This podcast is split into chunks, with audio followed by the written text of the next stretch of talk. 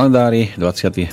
septembrový deň roku 2016, pre niekoho deň ako každý iný, pre iného tiež niečím výnimočný.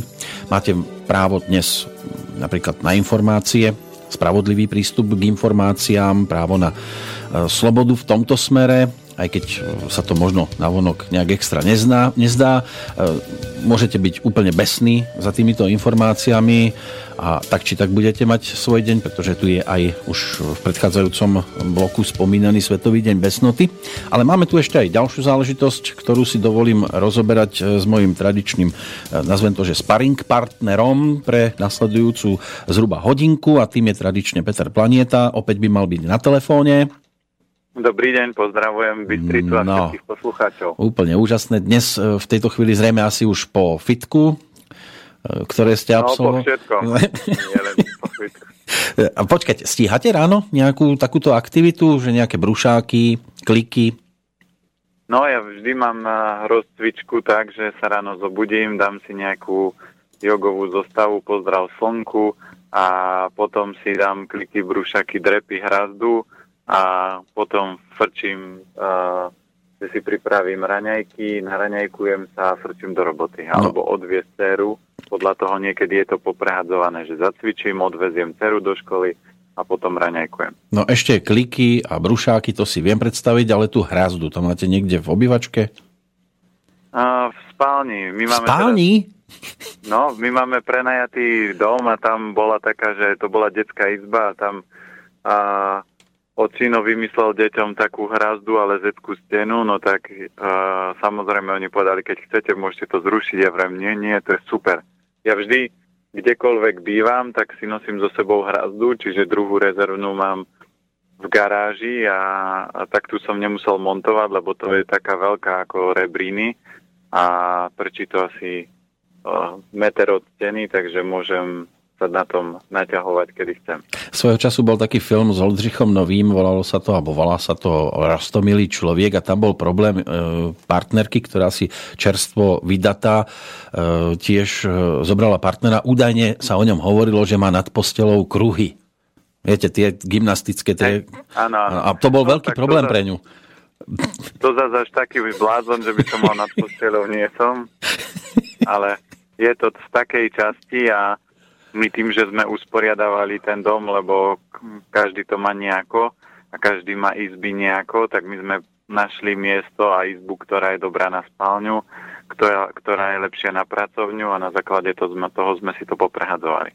No, dnes máme v kalendári meno Václav. E, svojho času tu bola taká rozprávka o Kominárovi, e, ktorá ako večerníček sa vždy začínala slovami od Jureja do Václava, Kominár sa svetom tára, ale ono bolo treba riešiť samozrejme aj e, to obdobie, ktoré nasledovalo zase pre zmenu od Václava po Juraja a hneď nasledujúci deň to je Sviatok Michalov a aj patrón na e, chorých svätého Michala.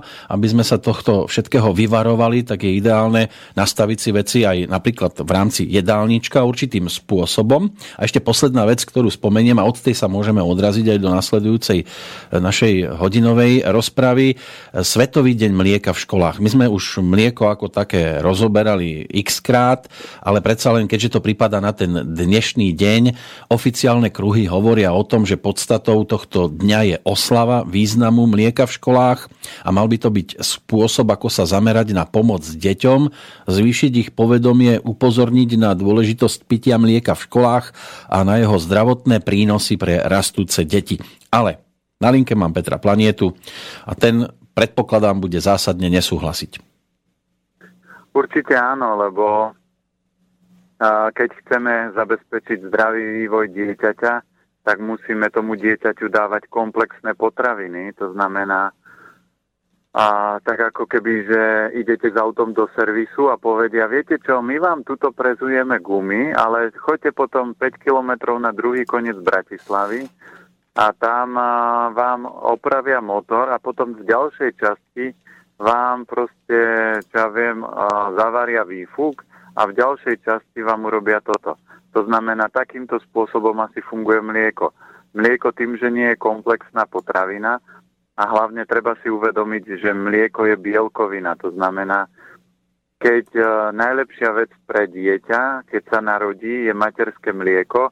To znamená, že mamičky telíčko dokáže vytvoriť komplexnú potravinu. To znamená, z toho, čo tá mamina je a aké má zásoby, tak sa vytvorí dokonalá potravina, ktorá, má, ktorá je zásaditá. To znamená, že to dieťatko aj harmonizuje, vitalizuje, podporuje rozvoj kosti, klbov, trávenia, šliach, mozgu, intelektu, všetkého. Ale ako náhle začneme dávať iný typ potraviny, čiže krauské mlieko, keď si zoberieme len príklad, že krava má 500 kg, človek v dospelosti, chlap má 100 kg, žena 50. A teraz, keď ona začne piť mlieko, ktoré má stavebné látky na to, že má 5 krát väčšia bytosť z toho byť a ťažšia, tak samozrejme, že väčšia časť ľudí začne z mlieka priberať, ale nerozvinie sa intelekt.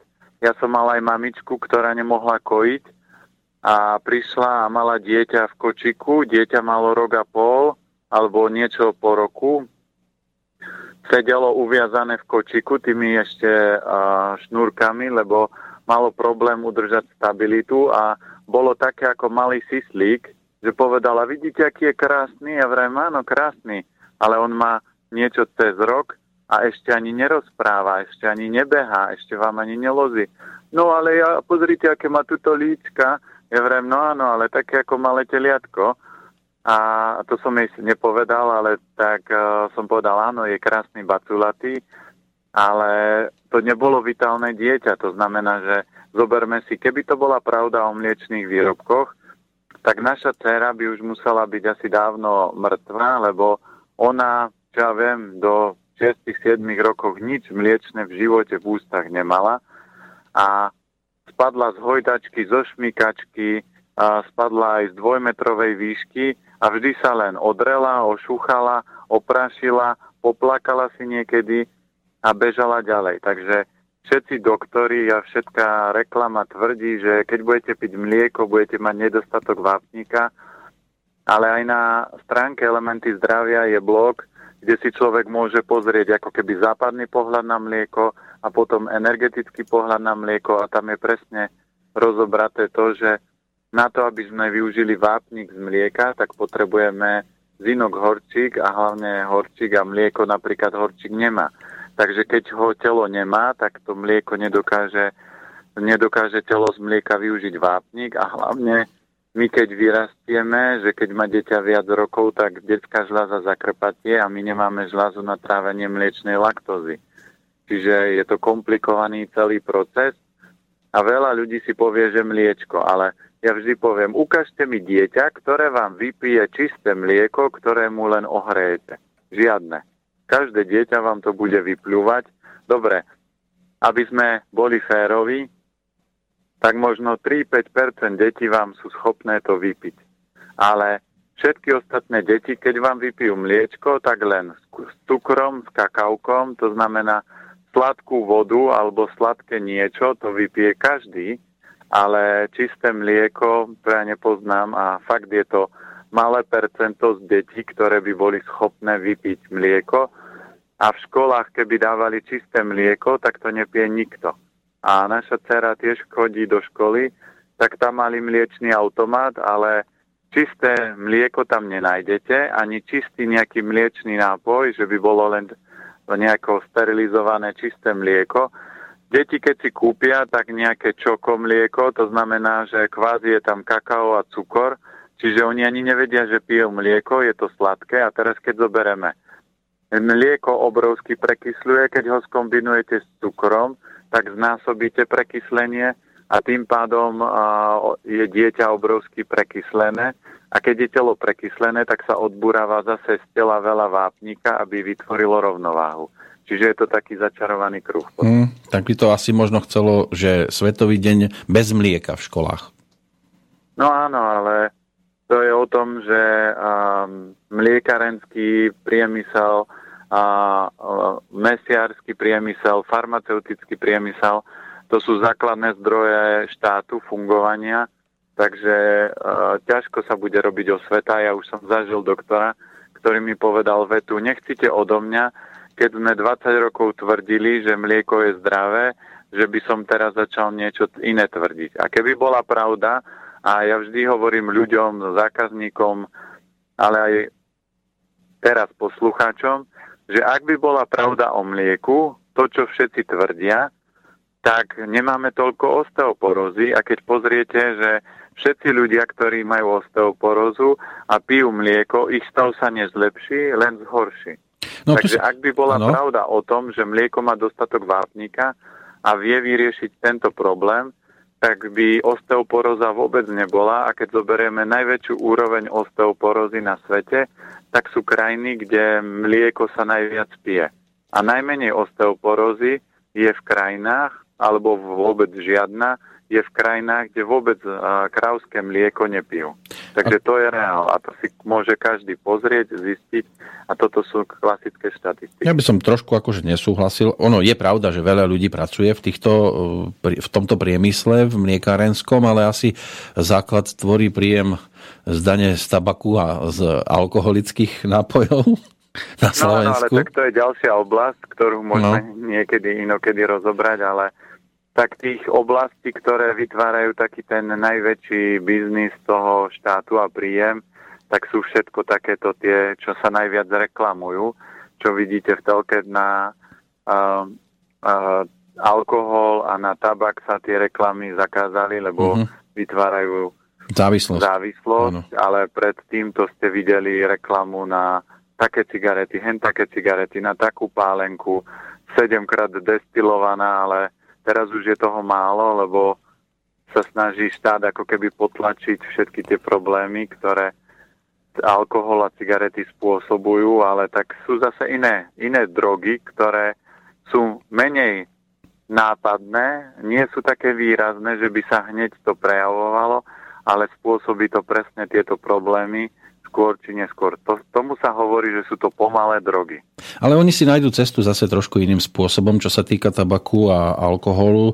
Stačí, že zastrešia niektorú z ligových súťaží a tá súťaž sa potom aj takýmto spôsobom verejnosti predklada, že je to, ja neviem, nebudem teraz hovoriť ktorá, ale futbalovú sme takú mali aj majstrovstva sveta v hokeji, tak e, pozýva vás k tomu alkoholický nápoj, Čiže oni si cesty nájdu, ako, ako sa tlačiť do pozornosti. E, mám tu už aj nejaké tie reakcie poslucháčov, nejaké e-maily, ale k tomu sa dostaneme trošku neskôr. E, keď sme pri tom mlieku ako takom, teraz si predstavte situáciu, že stroskotáte na nejakom ostrove, ja viem, že to v súčasnosti už nie je tak pravdepodobné, ale mali by ste tam len nejakú kozičku, možno nejakú kravičku a všade okolo slaná voda. V tom prípade mlieko by ste popíjali? No mlieko nie voda. To znamená, keby som pil mlieko, z toho sa nenapijem. Mlieko je jedlo, takže to si človek nemôže myliť. Takže na žiadnom ostrove, keď je všade okolo slaná voda, musí byť zdroj pitnej vody. To znamená, prvý krok, ktorý by som riešil, je, že by som našiel vodu. Ak by som pil kozie mlieko alebo krauské, tak to by mi smed neuhasilo a časom by som tak či tak skolaboval, lebo na tom neprežijete, lebo v mlieku nie je toľko vody, keď je to čerstvo nadojené, ako keď to máme z obchodu. Takže krok by bol takýto a samozrejme, keby som mal kozičku a kravičku, tak si vyberem kozu, lebo koza nemá takú hmotnosť, koza má ďaleko inú kvalitu mlieka a keď už niekto si má vybrať nejaké živočišné mlieko, tak určite kozie je najbližšie človeku ako krávské. To znamená, vybral by som si toto, ale samozrejme ja najskôr by som spoznal ten ostrov, čo všetko tam je a aké má možné zdroje a potom by som si vybral to najmenšie zlo. Samozrejme, keby som bol odkazaný na to, že mám umrieť, no tak si to kozie mlieko nemám problém dám, ale to je o tom, koľko ľudí v dnešnej dobe je úrovni, že má umrieť. To znamená, väčšina ľudí má nadváhu a má toľko zásob, že keby pol roka nič nejedli, tak sa budú cítiť super a budú vitálni a telo sa zbaví len nadváhy, ktorý je. Ale dneska je pravý opak a ja aj kamarátov a zákazníkov, ktorých mám, keď oni schudnú, tak prvá otázka, ty si chorý, máš rakovinu, pozri, aký si chudý. A on vraví, nie, ja mám váhu takú optimálnu, mám napríklad, čo ja viem, mal 100 kg, teraz má 80, o, má nejakých 190 cm a oni hovoria, ty si chorý, veď nemôžeš tak choro vyzerať. A ja vrem, veď ale vy máte optimálnu váhu, ešte aj BMI index hovorí o tom, že máte úplný stred a všetci okolo vás, tí, čo majú nadváhu, si myslia, že ste chorí. Čiže v Amerike, keď ide štihlý človek a všetci sú tam obezní, tak vyzer, všetci si myslia, že je chorý, lebo nie je dobre, ale opak je pravdou. Na čo by človek mal nosiť uh, 20 kg v rúbsaku? Ja nepoznám ani jednu bytosť, ktorá ide na výlet, zobere si rúbsak, nahádže tam, čo ja viem, 20 kilové závažie a povie, idem teraz na túru a užijem si to. Nie tá váha v tom rúbsaku toho človeka bude ťažiť a spôsobí mu to, že musí vydať 2 až 3 krát alebo možno 5 krát viac energie, ako keby tú váhu so sebou nemal. To znamená, nadbytočné kila sú nadbytočné kila, preto sa hovorí, že nadbytok. To znamená, že jedol som viac potravín, ktoré mi vytvorili a minul som menej energie, čiže telo nabralo niečoho viac, čo nepotrebuje. Chápal by som, ak by sme boli e, jasnozriví a vedeli, že za 5 rokov bude obrovská hladová kríza a že teraz sa ľudia napchávajú, aby prežili čo ja viem, 4-5 ročnú krízu, kedy bude málo jedla, ale nikto to nevie, nikde sa to netvrdí, ale všetci tlačia, ako keby išla ďalšia nejaká vojna alebo nejaký hladomor. A oni to zvyčajne nesú v ruksaku tam a v bruchu naspäť, ale ak už sa niekto má pripraviť na nejaký hladomor, tak asi by to chcelo skôr obmedziť jedlo, nie? Určite, aby, aby bol lebo... zvyknutý, aby bol zvyknutý na ten menší prístup a, a nejakú no, možnosť pres... dodávky. To je presne to, že sa hovorí také prirovnanie, že uh, kým tučný, uh, ja neviem, ako sa toho... Že kým tlstý presne. schudne, tak chudý dávno zomrie, tak nejak sa to hovorí. Áno, tak chudého šlak trafí sa to hovorí. Alebo. Tak od... No ale to nie je pravda, lebo ten chud je zvyknutý nejesť, väčšinou ten chudý si robí očisty, rôzne pôsty, rôzne hladovky. A teraz, keď zoberieme, že by skolabovala elektrika, že by nebolo, že chladničky by sa zosypali, že nemôžete skladovať potraviny, takže meso, mlieko, nič živočišné vám v chladničke nevydrží. Žijete v meste, to znamená, nemáte kurence, vajíčka a takéto bežné zdroje, takže ste odkazaní na také, že šošovica, fazula a takéto. No a polovica ľudí by, alebo možno 80 až 90% by umrela na mieste, lebo by boli v obrovskom strese, že oni teraz nemôžu jesť meso, čokoládu, sladkosť. Takže ľudia by skôr skolabovali psychicky. A ja už som to x krát zažil, keď my robíme aj očistný týždeň, a aj teraz v oktobri budeme robiť očistu podľa piatich elementov, tak vždy sú tam ľudia, ktorí to ako ťažko nesú, že a nemôžem si dať teraz trošku mrkvičky, alebo nemôžem si dať teraz trochu tuku, alebo trochu orieškov, alebo nejaké, uh, nejaká bielkovinka nebola. A ja vrem, nie, veď pozrite, len druhý deň jete a už plačete, ako keby ste boli týždeň bez jedla. No, my sme prišli aj oveľa, povedzme, takých tých e, prvotných skúseností s niektorými jedlami, e, ktoré dnes patria do tradičného jedálnička. Možno to bolo zaujímavé, keď niekto poprvýkrát ochutnal nejakú figu alebo e, jablko vôbec, aj keď sa to spája s Adamom a Zevou, ale neskôr niektorí to ešte nepoznali, čo sa týka plodov. A ja som tak, keď som blúdil tým historickým kalendárom v súvislosti s dnešným dátumom, natrafil na udalosť e, z roku 1820, E, keď e, vtedy ešte veľmi nepoznali. Minulý týždeň sme to rozoberali v závere paradajky, čiže rajčiny a vtedy e, bola paradajka verejne potvrdená ako bezpečné jedlo po tom, čo istý Robert Johnson v štáte Massachusetts zjedol hneď 24 kg tohto plodu a tým pádom, keďže to prežil, tak e, mnohí to začali považovať, že paradajka je super na ten e, jedálny lístok, respektíve na stôl. Ehm, stotožňujete sa s tým počase, že tá paradajka, respektíve rajčina je v pohode, pokiaľ je samozrejme e, dodaná tým klasickým spôsobom, lebo tie bledé a nie až tak červené určite nie sú tak zdravé ako taká otrhnutá čerstvo zo záhrady vlastnej. No, ja som za to, že mali by sme jesť to, čo je sezónne a, za, a mali by sme jesť to podľa toho, v akom stave je naše telo. To znamená, človek, ktorý je relatívne zdravý, tak si môže dať uh, denne v lete, čo ja viem, nejakú myštičku ovocia, ktoré mu dozrie v záhrade. Ale človek, ktorý je chorý a napríklad má rakovinu, tak ho to ovocie kľudne môže zabiť. Hovorím to presne tak natvrdo Prečo? Lebo rakovinu vyživujú vždy a, tuky, cukry, bielkoviny a hlavne nekvalitného charakteru.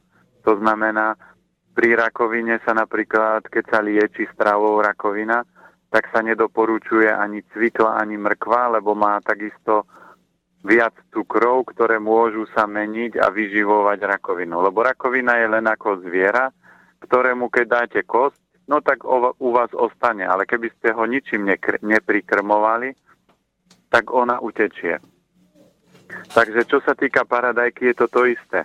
Ak ja mám v poriadku obličky, ak nemám bolesti klbov, nemám studené ruky a studené nohy a dám si, čo ja viem, dvakrát alebo trikrát do týždňa jednu alebo dve stredne veľké paradajky raz do dňa, tak je to OK ale keď je, sú paradajky, to ja keď sa pýtam vždy ľudí na konzultácii, akú zeleninu milujete a jete denne paradajka, paprika, paradajka, paprika. A takto sú do kolečka najhoršie energetické uh, zeleniny, lebo oni sú najslabšie energeticky. Ja aj dneska na kurzoch ľuďom vysvetľujem. Pozrite, dám na stôl paradajku, ťapnem po paradajke rukou a čo mám? Uh, červený flag na stole. Ale skúste zobrať mrkvu a buchnúť po mrkve. Skúste zobrať zeler a buchnúť po zeleri a keď buchnete tak silno po zeleri ako po paradajke, máte narazenú ruku.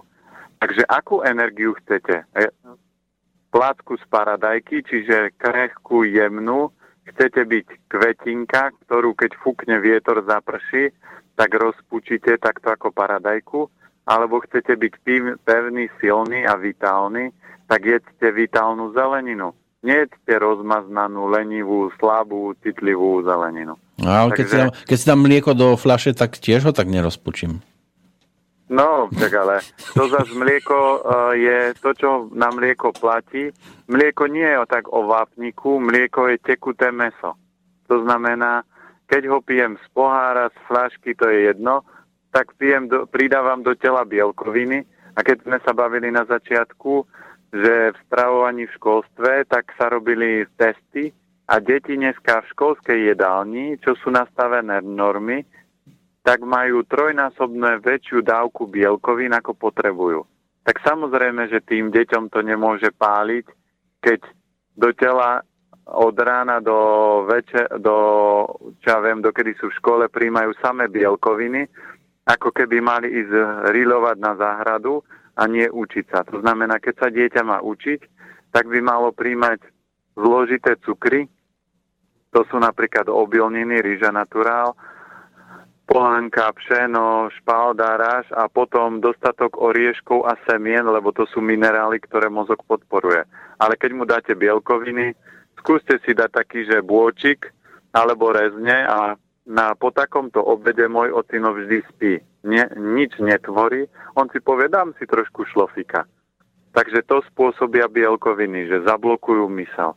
A preto každý by si mal vyberať potravínu aj energeticky podľa toho, čo chce dosiahnuť. Ak chce byť niekto kvetinka, tak uh, môže jesť paradajky, ale nech sa potom nečuduje, že má, je slabý, že ho veľa vecí rozladí, že je precitlivý, že ktokoľvek čokoľvek mu povie, tak sa uráža.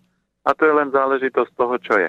A môže si vybrať napríklad aj cukor, ale nemusí to byť iba kvôli konzumácii. Keď už ste spomínali cukry ako také, mne prišiel do schránky aj e-mail od poslucháča, kde bolo niekoľko typov na to, ako využiť cukor nie k vlastnej e, konzumácii, ale skôr e, na určité veci, ktoré ho môžu trápiť. Napríklad, ja neviem, máš kvrnu od trávy na nohaviciach, tak si môže z cukra a teplej vody zmiešať takú hustú kašičku, naniesť to priamo na tú škvrnu, nechať dve hodiny približne pôsobiť, potom odev bežným spôsobom vyprať a, a zrazu má čistotu, prípadne môže zaplašiť e, lezúci hmyz, keď si e, z toho niečo vytvorí, je tu výborný lapač na muchy, na osy, e, prípadne ak sa popálil napríklad na jazyku, lebo chcel vypiť niečo horúce, tak si môže položiť kocku cukru vraj a cucať to a po chvíli by sa mu malo uľaviť, odstrániť to aj odolnú špinu, e, udrží chleba a koláče čerstvé, vyčistí mlinček na kávu, na korenie, prípadne udrží e, čerstvé rezané kvetiny, ale asi vy osobne do stravy, ak, tak naozaj minimálne. Určite, ako napríklad v kuchyni bežne sa aj používa to, že veľa kuchárov a veľa reštaurácií pridáva cukor do stravy, lebo si robí závislákov. A potom ľudia prídu, povedia, tuto mi chutí, tuto je to také dobré, je, čo ja viem, nejaký slané jedlo, nejaké mesovú omáčku a povie, taká dobrá bola, ale preto, lebo cucha, uh, kuchár tam nasype trošku cukru a ten cukor začne vytvárať závislosť. Preto aj do chleba dávajú cukor, aby u ľudí vytvárali závislosť presne na ten typ chleba, lebo cukor je jednoducho taká tá pomalá droga, ktorá človeka vytvorí mu závislosť a pomaly ho prirodzene, tak ako každá droga, zabíja. To znamená, vytvára mu zdravotné problémy, lenže ja som ešte zatiaľ nemal klienta, ktorý by prišiel od doktora a povedal, máte zdravotný problém, prestaňte sladkosti. On povie, no tak jedzte trošku menej, ale nepovie, že pozrite sa, cukor vám spôsobil toto všetko, tak to odstránte. Samozrejme nehovorím o alternatívnych doktoroch, ale o takých tých klasických, ktorí sedia v klasických ordináciách a predpisujú lieky a tí takí, čo chápu a chcú, chcú ľuďom pomáhať, tí väčšinou majú súkromné ordinácie a tam riešia klientov alebo zákazníkov takých alebo pacientov, ktorí potrebujú a chcú svoje zdravie zmeniť. Ale takých tých predpisovačov, ako ja už som počul a budem aj dávať dokopy knihu, a, kde budú príbehy ľudí, čo všetko proste doktor povedal a, a, ne, a akým spôsobom proste reagoval aj aj teraz som mal klienta, ktorému povedal, viete čo, toto sa vôbec nedá riešiť, to sa len musíte s tým zmieriť. A to bol, ja neviem, či to bol nejaký dýchací problém alebo kožný problém, to je úplne jedno, ale každý doktor by mal pri akejkoľvek chorobe povedať, viete čo, pokúsime sa urobiť všetko preto, aby sme to vyliečili. Lebo on je lekár, to znamená liečiteľ, lekár, liečím chorobu, poznám telo a použijem všetky možné informácie a nástroje, ktoré mám, aby som vám pomohol. A my sa, páči, áno, dokončíte? Pardon, mne sa páči Čína, lebo v Číne boli doktori platení vtedy, keď mali zdravých pacientov. Ako náhle pacient alebo jeho klient ochorel, tak prestal mať príjem. To znamená, ak by sme toto zaviedli do zdravotníctva nášho, tak doktori sú chudáci a sú chudobní a nemajú ani euro, lebo proste svojich pacientov neliečia. A, ale je to postavené pravý opak. Čím viac pacientov mám, tým väčší príjem mám, lebo tým viac liekov predpíšem a tým mám väčšie provízie a to je postavené na hlavu a hlavne doktor si neuvedomuje, že ide a porušuje prísahu, ktorú dal. A keď dáte slub, tak slub už je dosť veľký záväzok ale keď má doktor prísahu, že bude liečiť a pomáhať ľuďom a porušuje to, tak to je obrovské porušenie vesmírnych zákonov.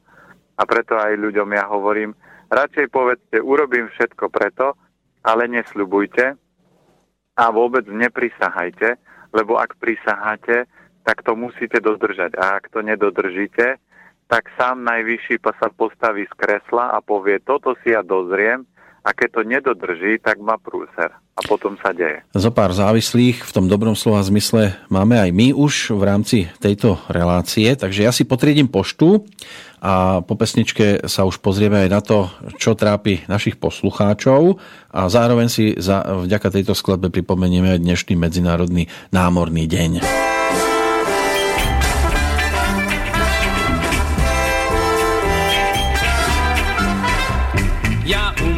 Maríny sloužil a po mořích se ploužil a každý všivej oceán se pro mě v louži soužil. Jo, ho, ho, tuhle rundu platím já. Jo, ho, ho, tuhle rundu platím já. Jo, s lodí jménem Bela, co do Šanghaje jela, mi rok a půl stáli v Liverpoolu, nalitý jak děla. Jo, ho, ho, tuhle rundu platím já. Jo, tuhle rundu platím já.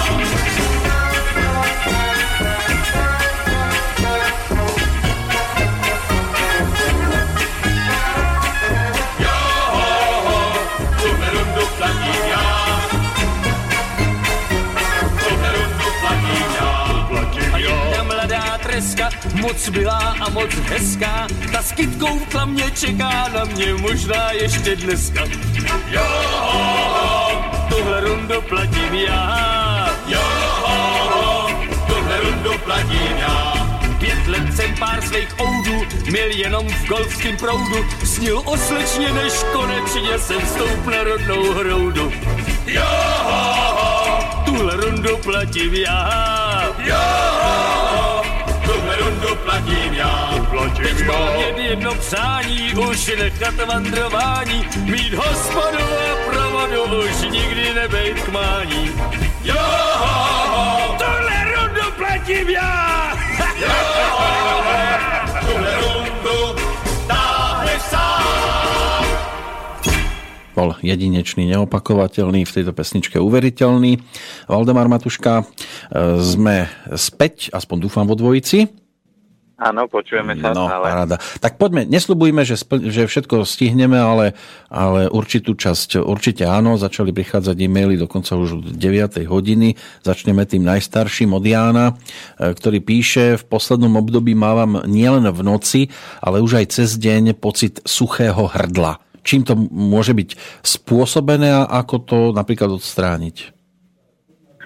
No spôsobené sucho vždy vytvorí buď suché potraviny, alebo veľa ohňa. To znamená, ak mu býva stále teplo a je to známka toho, že v strave prevažuje viac jangových potravín, čiže viac meska, chleba, alebo sírov, alebo môže viacej soliť.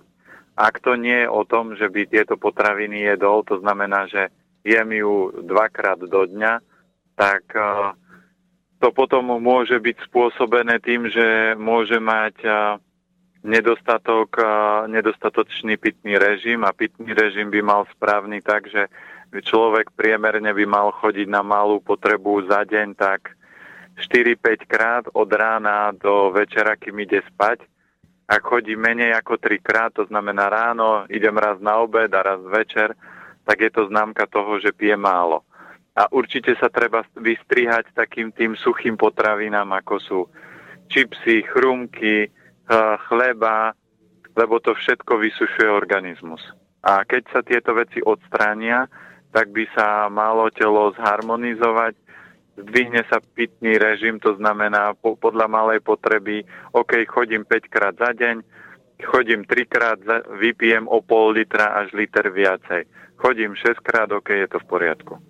Rozpísal sa aj ďalší Ján. Dobrý deň, pozdravujem v štúdiu. Chcel by som sa spýtať pána Planietu, či by mi nevedel poradiť. Už 5 rokov mám každých približne 30 dní nad ránom záchvat. Lekári to diagnostikovali ako epilepsiu a dali lieky, ktoré som bral 3 roky, ale keďže sa nedostavil žiaden efekt, tak som ich pred rokom vysadil. Prvé záchvaty pred liečbou prebiehali skôr ako námesačnosť a po diagnostikovaní prebiehajú len ako krč, ktorý dostanem nad ránom. Pred tromi rokmi mi začala vyskakovať dolná sánka pri zývaní a mal som problémy s kožou. Mal som na nej veľké červené a suché fľaky. kožná doktorka ma poslala preč v štýle nech si kúpim indulónu a viac neotravujem. Tieto dva problémy mi ustúpili, ale minulý rok v lete som mal obdobie pred štátnicami a zo stresu sa mi zvýšila intenzita záchvatov z 30 dní na 12 až 16. Pri jednom záchvate sa vyklbilo ľavé rameno a odvtedy sa vyklbuje skoro každý mesiac. Lekári mi ho však veľmi nechcú operovať práve kvôli tým mesačným záchvatom. Väčšinou ma odbijú s tým, že mám prísť, až keď ma neurologička zbaví záchvatov. Rameno je už v takom stave, že sa mi stačí zohnúť pre ponožku a vyskočí. A tak by som sa pána Planetu chcel opýtať, čo mohlo všetky tieto moje problémy spôsobiť, ktorý orgán mám slabý a po prípade, e, čo by som mal zaradiť do svojho jedálnička, aby som ho posilnil. Stravujem sa v podstate normálne. V poslednom čase sa snažím obmedziť množstvo pečiva pokiaľ by ste mi vedeli pomôcť, rád by som prišiel na konzultačnú hodinu za odpoveď e, aj dlhý mail sa ospravedlňujem a samozrejme zároveň aj ďakujem. E, dá sa v jednoduchosti popísať, ako postupovať?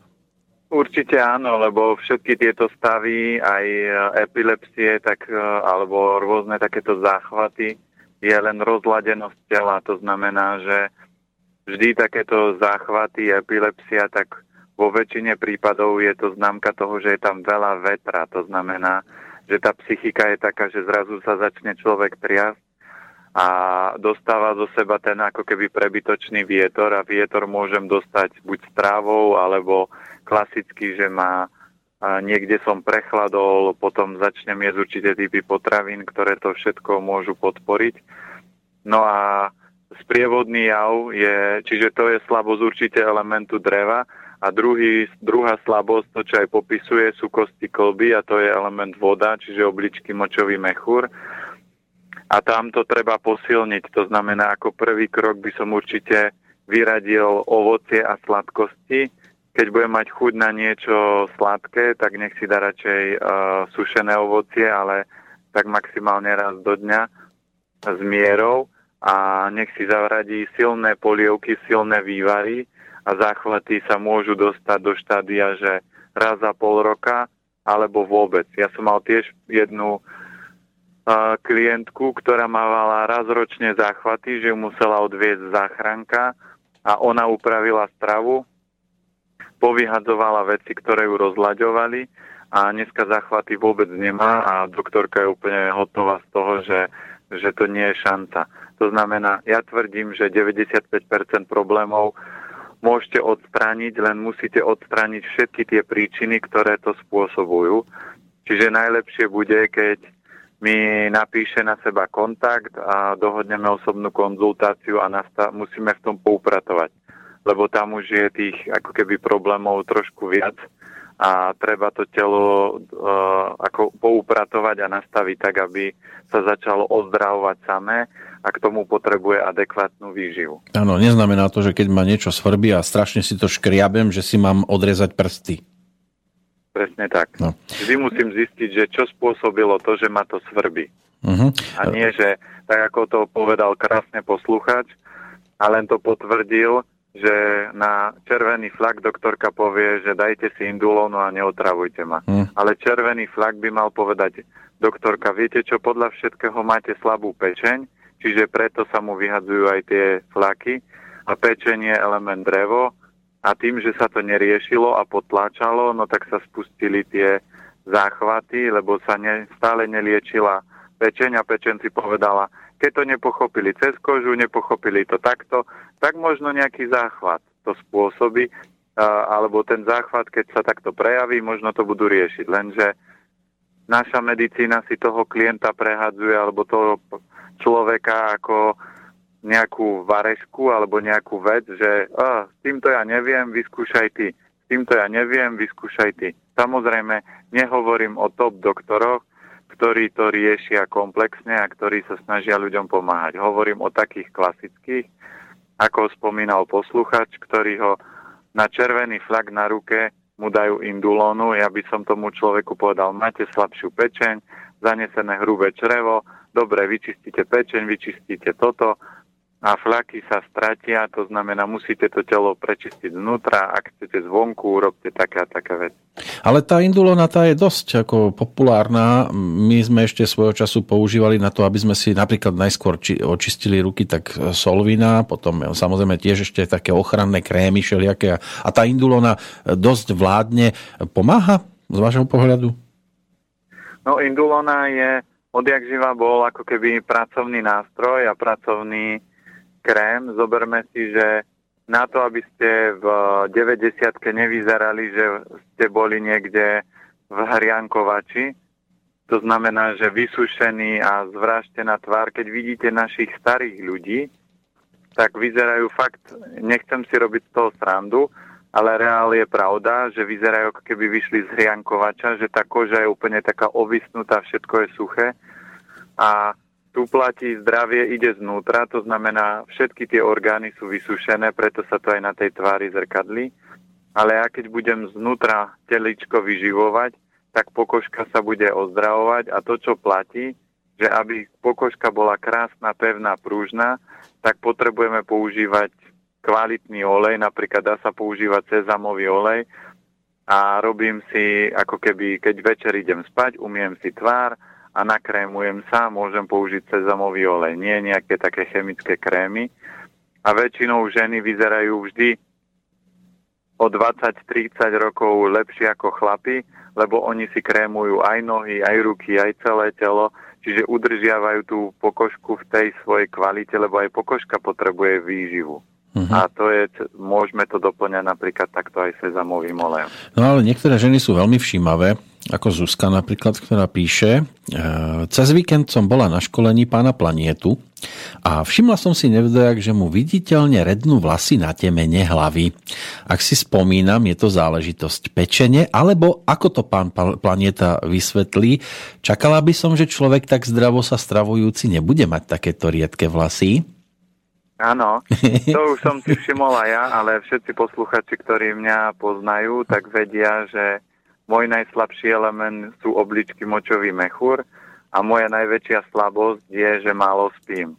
Takže keď spojím dve veci dokopy, tak to je presne daň, ktorú za to platím. Ja už som na tom začal intenzívne pracovať, len toto riedenie vlasov sa spustilo v období, kedy som si myslel a ešte nemal som takú hĺbku informácií, že a, moje telo je silné, vitálne, že ono to zvládne, lebo ja som Jangový kov, mňa nič nepoloží.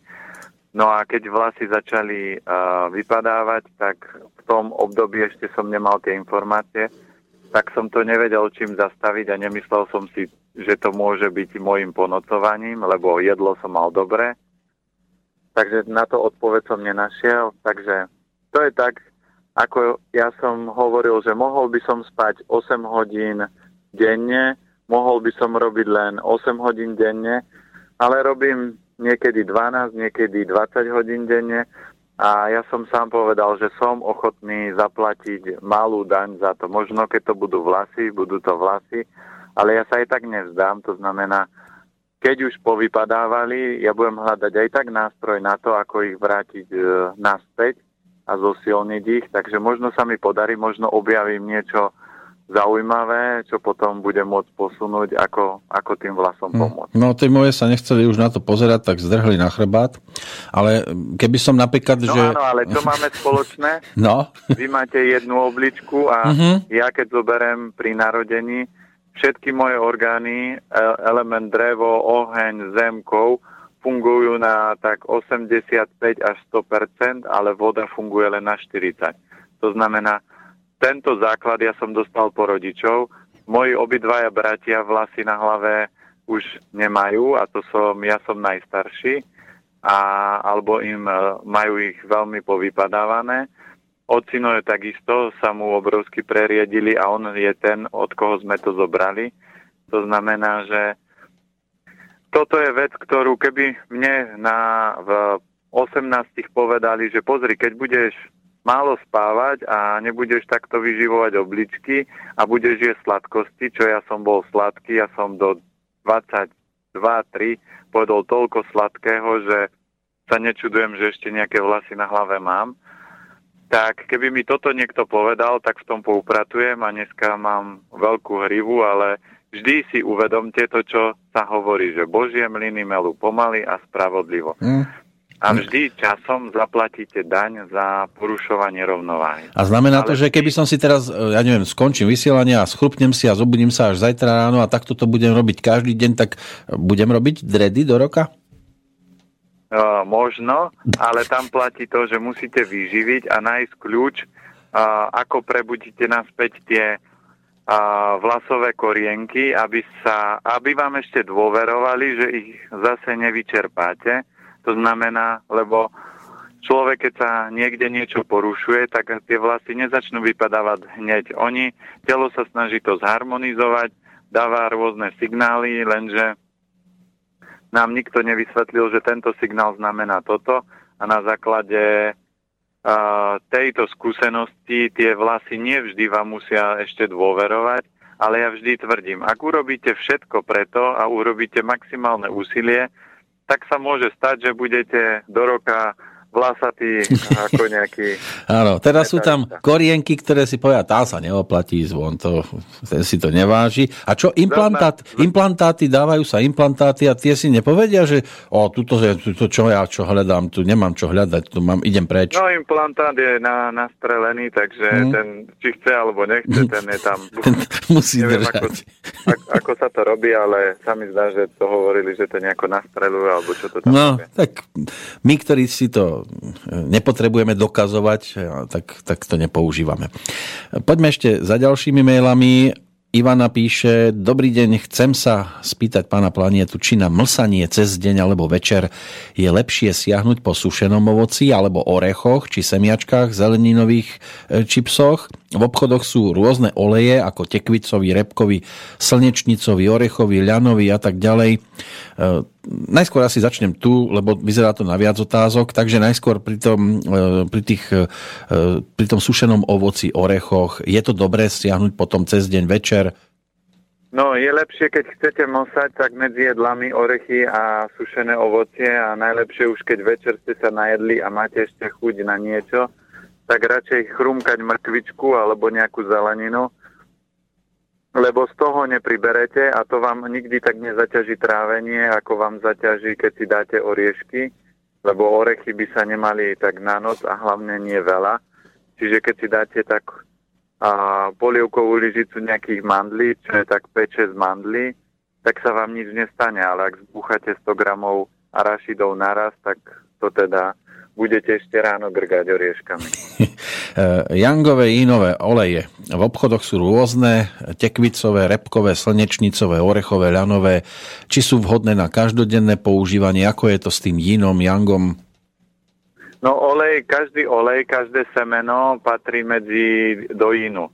A len keď, čím je to väčšie, tak je inovejšie. Čiže čím väčší orech, čím väčšie semienko, tak je inovejšie. Čím menšie, tak je to jangovejšie.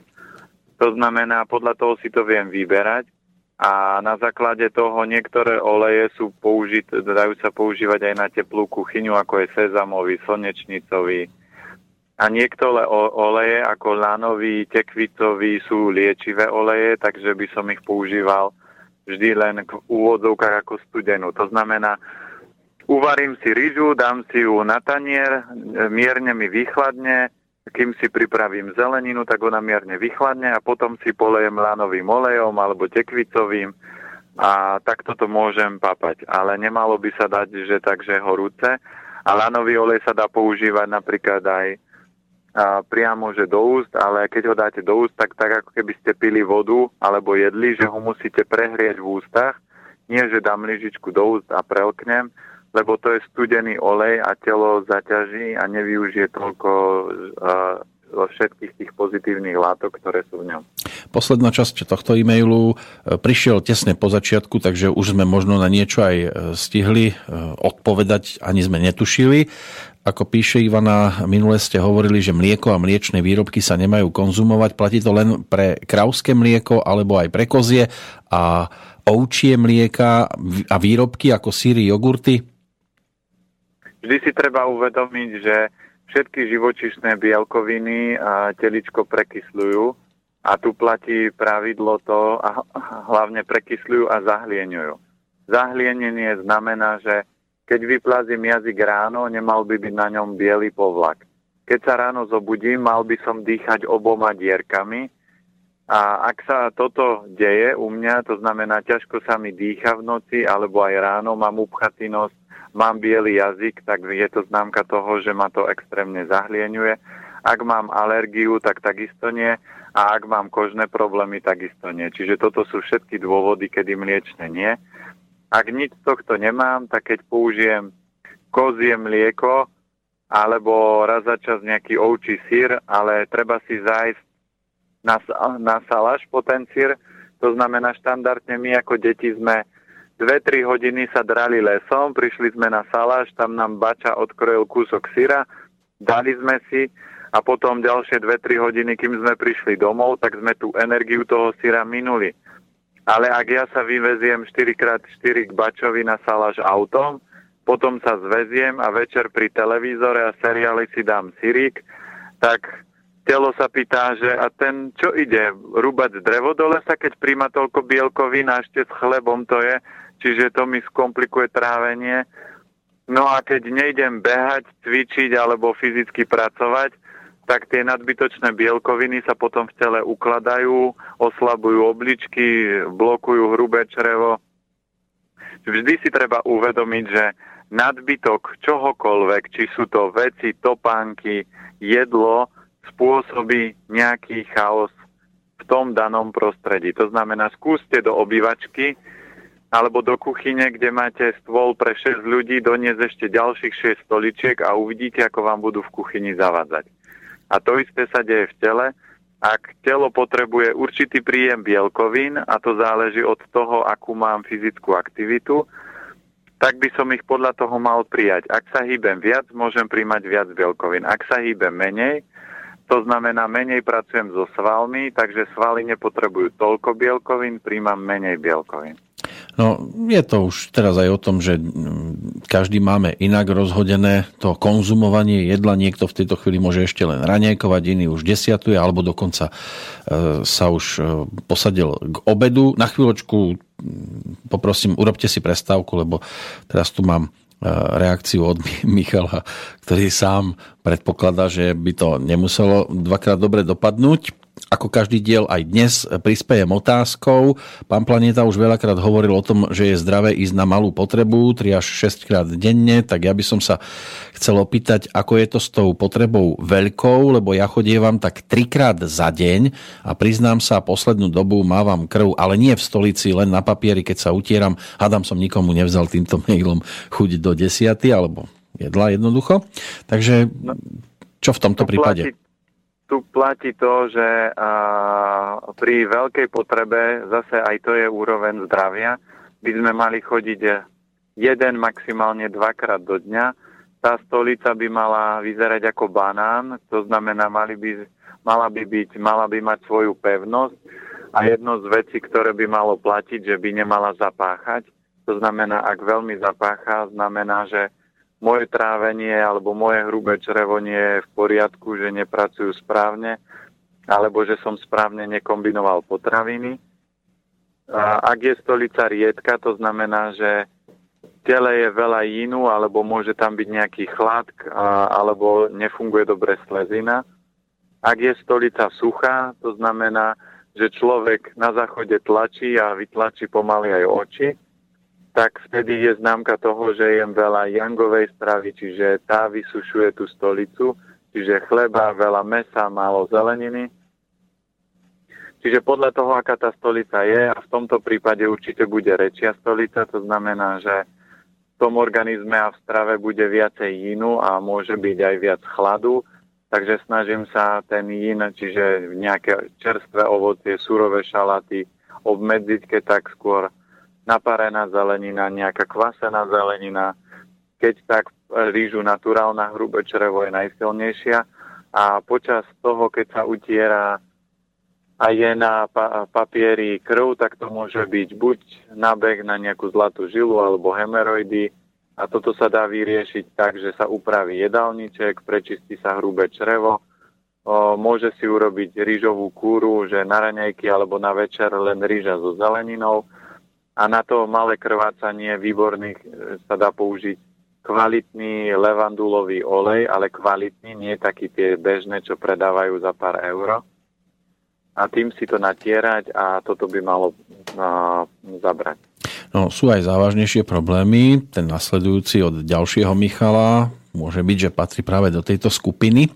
Chcel by som sa opýtať pána Planetu, či nevie, ako pomôcť osobe, ktorá má amyotrofickú laterálnu sklerózu, nazývanú aj Lou Gehrigova choroba. Je to degeneratívne ochorenie nervových buniek v mozgu a mieche, postihuje len motorické neuróny to znamená, pacient stráca kontrolu nad vôľou ovládateľnými svalmi, senzorické nervové bunky nie sú poškodené, čo znamená, že pacient kompletne všetko vníma. Liečba nie je známa a väčšina pacientov umrie do 5 rokov, iba pár ich prežije dlhšie, ako napríklad e, známy fyzik e, Stephen William Hawking, e, ktorý ešte žije napriek tomu, že mu ju diagnostikovali v 21 rokoch. Tu platí pravidlo, že napríklad v čínskej medicíne nemáte žiadnu takúto diagnoz, diagnózu. To znamená, v Európe na nejaký typ problému máte nejaký špeciálny latinský názov, ktorý ale aj tak nepopisuje podstatu tej choroby.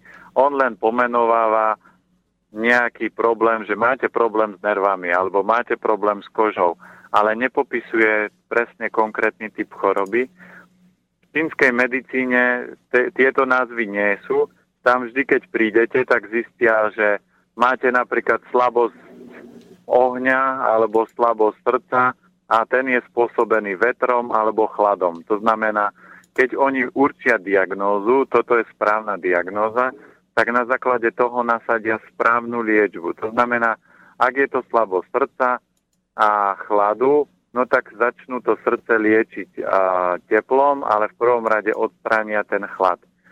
Takisto pri chorobách nervov, ja už som mal klientku, ktorá mala vážny problém pľúcny, kde takisto jej doktor hovoril, že to je tak 3 až 5 rokov života a ona už dneska žije viac ako, čo ja viem, 10-12 rokov a samozrejme Uh, jej tá choroba je taká, že jej degenerujú pľúca, že postupne odumierajú a ten človek zomrie a ona je prvý pacient, ktorý u doktorky, lebo chodí, chodí pravidelne na kontroly, asi po troch alebo piatich rokoch, to už si nepamätám, jej doktorka diagnostikovala, že pľúca sa jej zlepšili o 10%, čo je obrovský výsledok, lebo väčšina pacientov za také obdobie zomrie už. A namiesto toho, aby doktorka dala vetu, že čo s tým si robila, alebo čo ste robili, aby ja som poradila ostatným, tak povedala, to je záhada, neviem, ako sa to mohlo stať a nič viac sa nepýtala. Takže aj ja nie som jasno zrivý, takže ja nemôžem človeku povedať, že viete čo, toto sa určite vyrieši, ale Tvrdím, že existujú veci medzi nebom a zemou a každá choroba sa dá na 95% zmierniť alebo úplne odstrániť. To znamená, aj táto klientka s pľúcnými problémami nie je dokonale zdravá ešte, ale jej pľúca stále fungujú a stav sa zlepšuje. Čiže ja si myslím, že aj pri tomto type choroby sa to dá zastaviť alebo úplne spomaliť, aby tých 5 rokov, ktoré oni tvrdia, že by mali byť, tak bude trvať 30 rokov. To znamená, toto všetko vždy sa dá riešiť, len ten klient alebo tá osoba musí byť ochotná urobiť všetko preto. To znamená urobiť to správne preto, aby každá bunka jeho tela bola spokojná a celý proces sa zastavil, alebo spomalil, alebo otočil a ten človek bol zdravý. Ano, vtedy to... A to, že to funguje, uh-huh ja mám jednu klientku, ktorá mala autistického syna, čo autizmus dneska takisto nie je liečiteľný. A po troch rokoch práce z troch prejavov autizmu, lebo každé dieťa, ktoré je autista alebo človek, musí mať tri prejavy, to mi tá pani rozprávala, aké sú. No a on dneska z troch prejavov má jeden, takže ju v podstate po tých troch rokoch doktorka vylúčila ako autistu. Sú veci... Takže dá sa, to, dá sa to teda riešiť a keď človek je ochotný urobiť všetko preto a hľadá, tak vždy dokáže nájsť, alebo dokáže si ten zvyšok života veľmi spríjemniť, aby to nebolo o utrpení a živom zomieraní, ale aby to bolo o radostnom živote a v momente, kedy má nastať smrť, tak s úsmevom na tvári si povie, to bola ale pekný život. Tak a už si ma môžeš zobrať. Sme Áno. na konci dnešného rozprávania, takže ak e, je to príjemné v prípade e, choroby, že sa veci zastavia, tak dúfam, že toto je teraz možno aj nepríjemná informácia, že naše rozprávanie na tému zdravá výživa pozastavíme zase na 7 dní. O týždeň vás uvidím, alebo budem iba počuť? Áno, o týždeň vás už wow. príde pozrieť, takže bude, bude priestor na to, že prídem skôr, tak stihneme aj viac otázok. No dúfam, že prídete skôr, že vstanete a že to no, postihate. Áno, ja to vždy naplánujem, ak, ak mi v rámci firmy do toho neskočí, že ešte niečo ráno musím vybaviť. Tak sa Ale... budem tešiť. O týždeň z očí v oči v prvú októbrovú stredu, opäť teraz už v bližšie neurčenom čase, opäť s Petrom Planietom, ktorému želám v tejto chvíli pekný záver septembra, úspešný vstup do 10. mesiaca v roku a ako už bolo naznačené, teším sa dovidenia o 7 dní.